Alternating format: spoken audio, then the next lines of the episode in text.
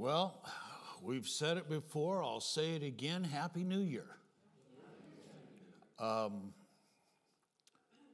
it's Sunday and New Year's Day. How often does that happen?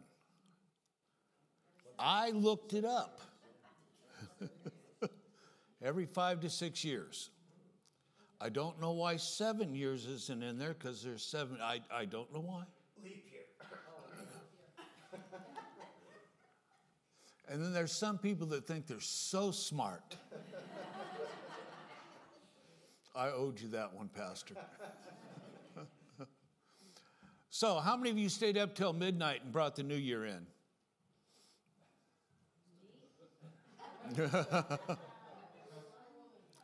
How many of you, like me, turned on the East Coast version of the New Year's thing and was in bed by 9, 9.15 or so? That would be me, yes. How many of you really don't care anymore and were in bed by 8?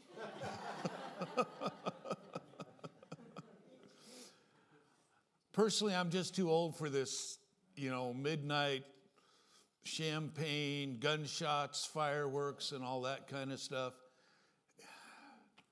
I, it's just too much for me. Uh, people party, they make noise, they drink too much, they eat too much. And just, I'll leave it there. Many people believe that New Year's Day is the beginning of something new. And the reality is not so much. Because what else comes with New Year's? It's those New Year's resolutions. Now, I understand that for many folks, it's important to start the new year off with new goals to take steps to better oneself. How many here have made New Year's resolutions for this year? How about for last year? Are we all old enough to understand it do not work?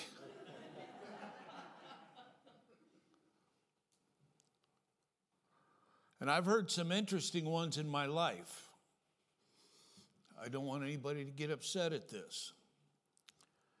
She said, I resolved to stop blaming my passing gas on the dog.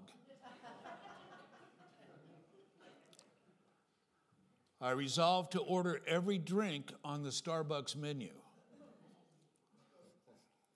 I resolve I will never eat white, or I'm sorry, I only eat white snow from now on. I will never again take sleeping pills and laxatives on the same night.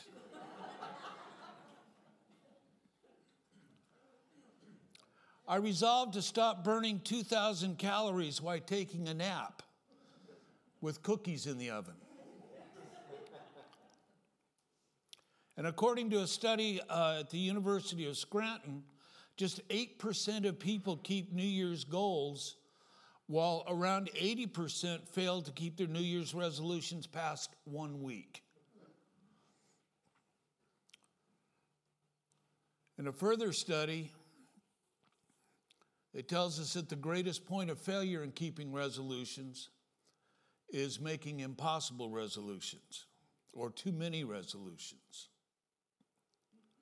I resolved one year to lose 20 pounds. I gained 20 pounds. Don't know what to tell you. That's how they work for me. But there's a few that I've found that work out pretty well. Here's nine from the Bible that might be worthwhile to us to consider. I'm not saying all nine, I'm just saying here's nine examples.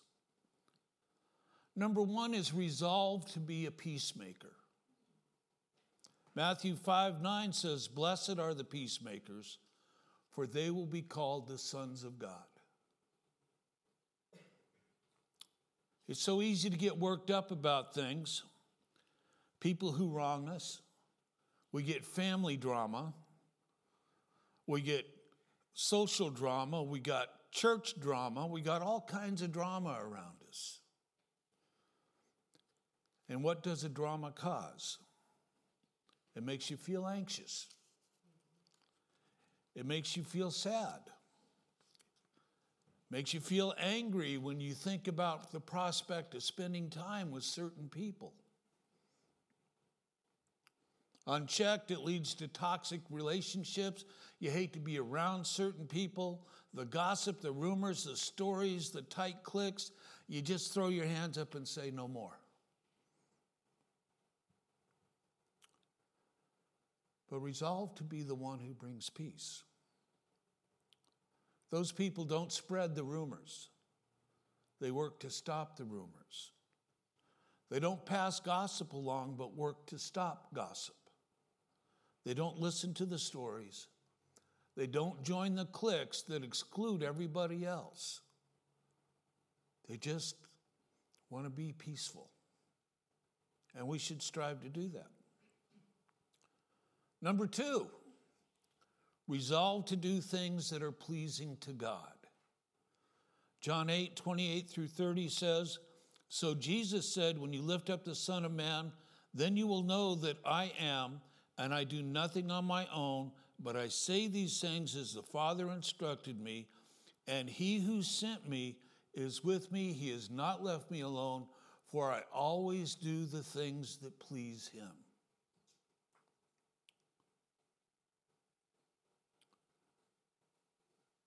That's a pretty heavy statement, isn't it? How many of us feel we can actually please God with every aspect of our lives? I mean, after all, we're human, we make mistakes, right? But that's not the thing here. The thing here is to strive in our lives to do things to please God. Ephesians 5 7 says, Therefore, do not become partners with them. For at one time you were darkness, but now you are light in the Lord. Walk as children of light and try to discern what is pleasing to the Lord. You see, we're not saved and justified just to do the things whatever we want. You know? We go to church on Sunday and sin like crazy on Monday. And that's human nature, isn't it? Almost. But we're to strive not to be that way. You see, our salvation was costly. and we ought to live up to what we were given. Paul tells us we're not our own in 1 Corinthians 6 19 and 20. Do you not know that your bodies are temples of the Holy Spirit who is in you, whom you, you have received from God? You are not your own, you were bought with a price. And it says, therefore, honor God with your bodies. That's a pretty heavy one, isn't it? Can we work on it at least? Because nobody's perfect. I know what the pastor said about me, but I, I, I, guarantee you I'm not perfect. And my sermons aren't perfect. My messages aren't perfect. My life is not perfect.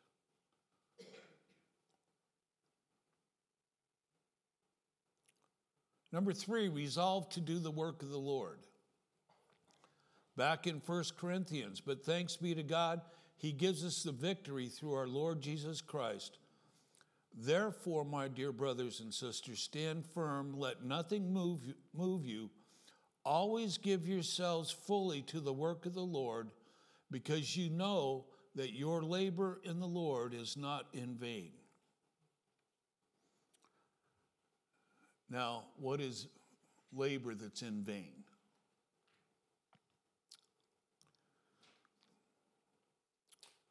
I've worked on some huge construction projects. I've worked on billion dollar construction projects.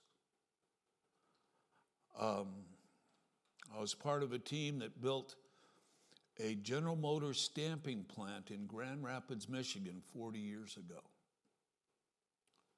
It was a million square feet. It was an addition to an existing plant. Five years of my life. Was that work in vain? Yeah, because 15 years after that, they tore it all down. You can look, still look it up on Google Earth because I've gone through and put little pins on, on Google Earth wherever I've worked and lived and all that, and, and it's not even suitable for a parking lot. The project put lots of people to work, it employed a lot of people for a while. In the long term, the work was in vain. Now, putting people to work, that's a good thing. You know, uh, being honest in your work, that's a good thing.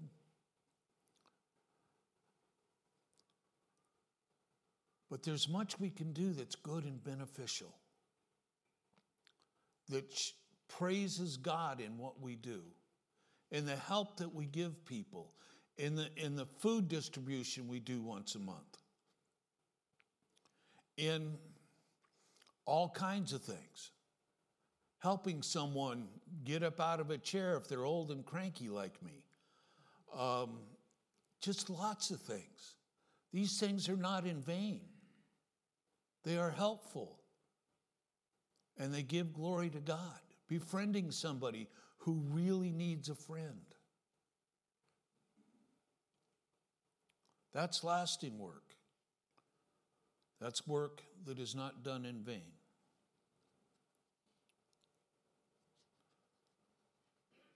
Number four is to resolve to triumph in Christ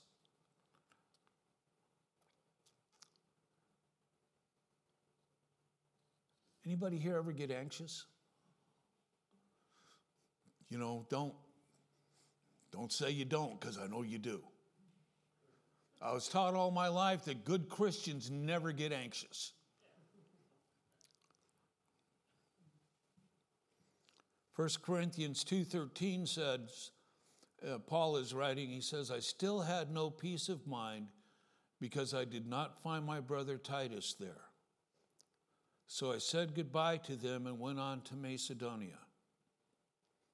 In Philippians 4 6, do not be anxious about anything, but in everything, by prayer and pleading with thanksgiving, let your requests be known to God. That second one was the one that got rammed down my throat. Be anxious for nothing. Paul has no peace. He's worried. He's anxious.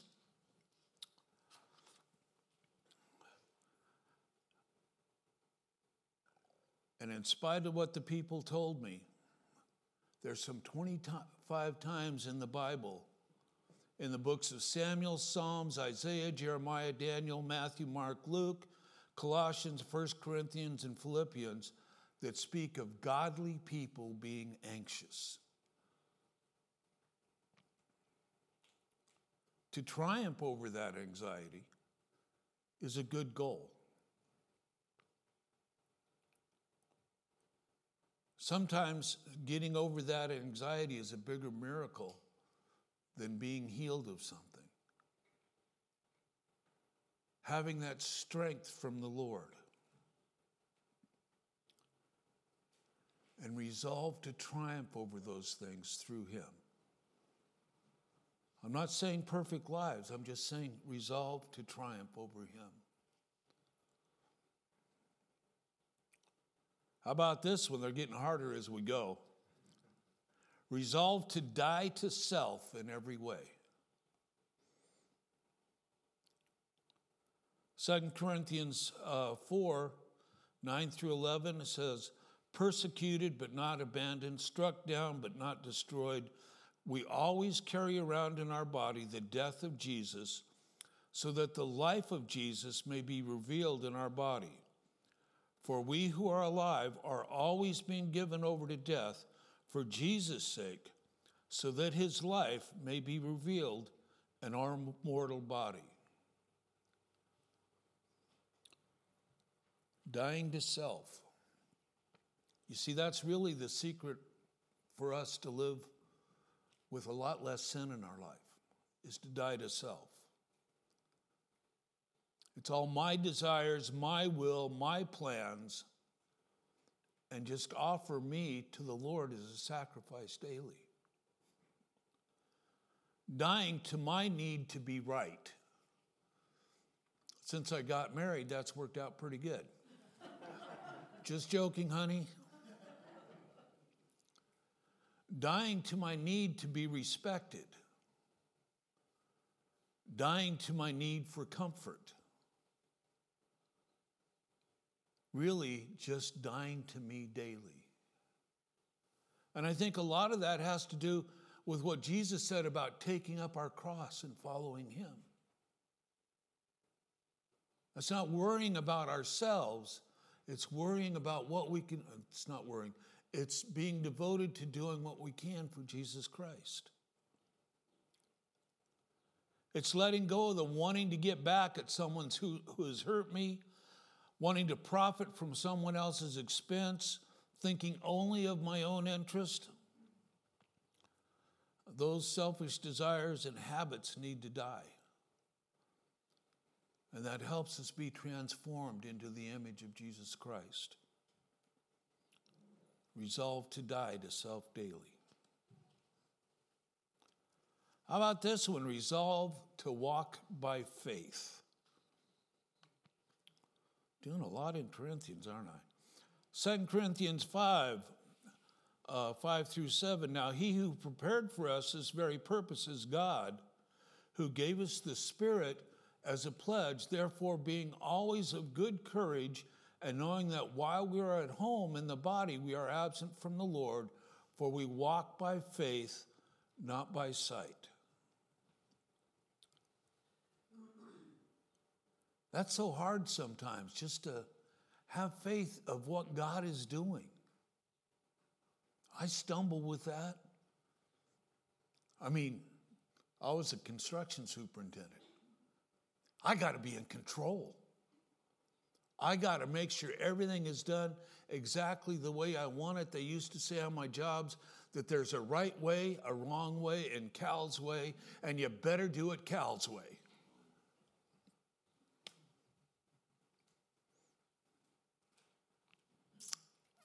Now, have faith that God is in control. Faith that He's going to guide us every day. Faith that if I live a life fully given to God and walk by the power of the Spirit, everything I do will be rewarded by God. Maybe not in this life. I'm not one of those people, if I just have enough faith, I'm going to have a million dollars. Because somewhere along the way, I missed the million dollars. It just never got here.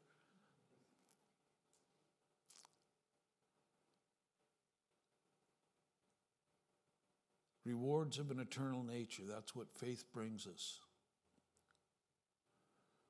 Hebrews 11:1 says, "Now faith is confidence in what we hope for, and assurance about what we do not see." And I would encourage you to go home and read that chapter, Hebrews 11.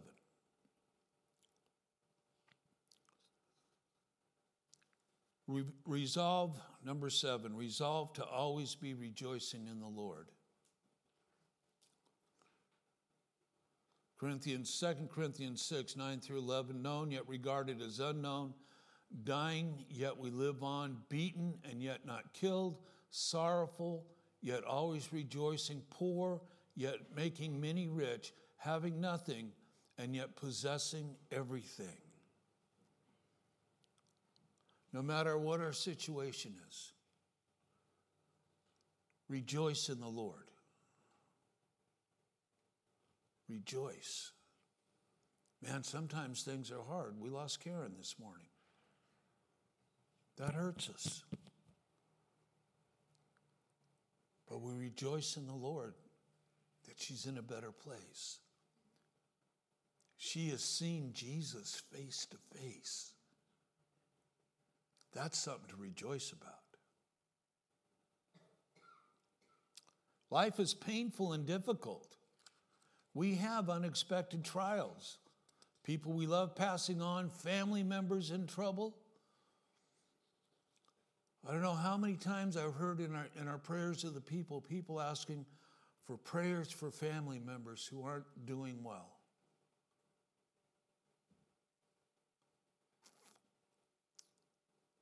But we rejoice in that because God God has a plan for them. My oldest son strayed from God for a long time, and it broke my heart. Now he's in his 40s and he's moving. He's older than you, Pastor. Thanks for that. Teach you to talk about me before the service.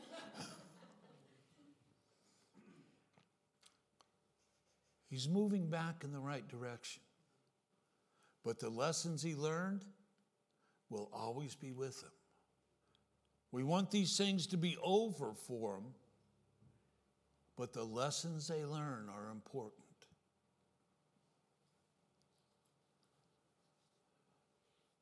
When we have the assurance of God's love, we can have joy in the middle of our trials because we know that God uses everything in our lives, in our kids' lives, in our family members' lives to draw us closer and to form, form us into His image. I've often been asked, what's the difference between joy and happiness? Well, I can get happy opening a present for Christmas, but I lose that happiness quickly. That goes away. Joy, on the other hand, comes from God, and it stays with us. We're not giggly and happy and, and all that all the time, no. But we're strong, firm, steadfast in what God is, is doing in us. And we should all strive for that joy.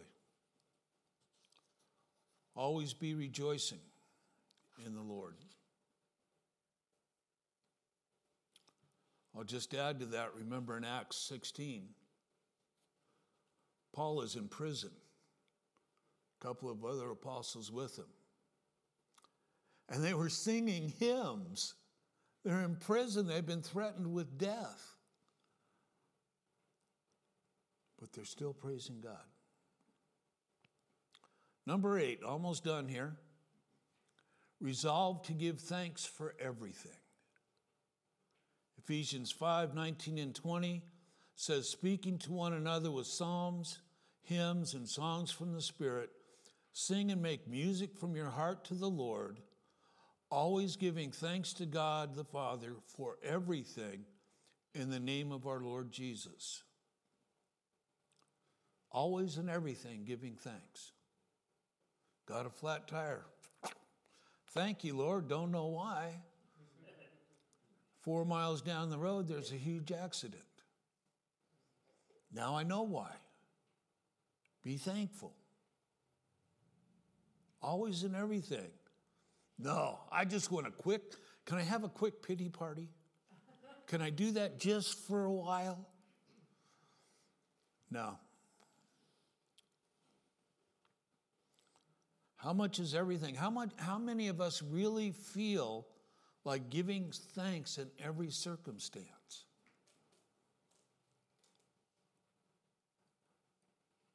It's impossible to do unless we really believe all things are working together for the good of those who love God.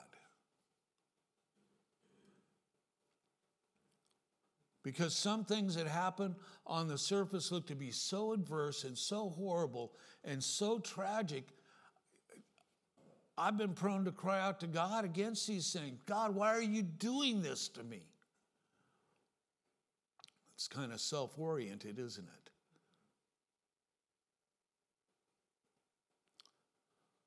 But now I know that God is in control of my life. That nothing can happen to me except that the Father allows it to happen. And that the Father loves me so supremely so that all things that happen happen for His purpose because He loves me. That can be so difficult. Things we would consider bad happen for a reason. Designed to draw us closer to the Lord.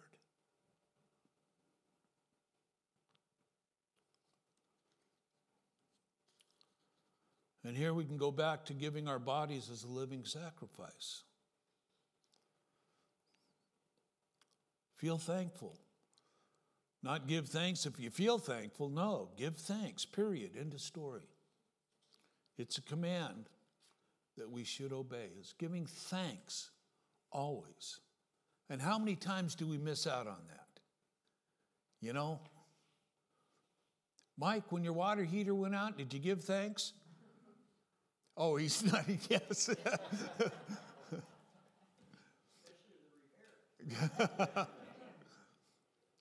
but that's just it. It gives an opportunity for other people to show how much they love. So if something bad happens and people gather around you, what are you learning? How much God and others love you, how much they're willing to care for you.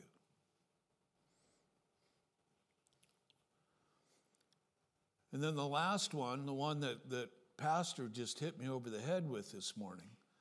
And I'm not really trying to get back at you, Pastor. It just happened. I'm, I'm just bringing it up. I'm up next, yeah. Resolve to be humble. Resolve to be humble. 1 Peter 5 says, In the same way, you who are younger, submit yourself to your elders. All of you clothe yourselves with humility towards one another, because God opposes the proud, but shows favor to the humble. I was on a Zoom call the other day. It was a, a corporate meeting. And the discussion was about how do you keep people in today's climate?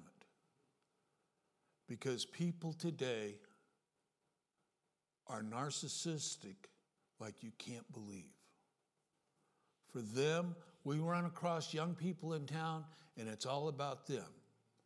How do you keep somebody on a job, give them the opportunity to learn and to grow in a position when they start off thinking they know everything? It happens, doesn't it?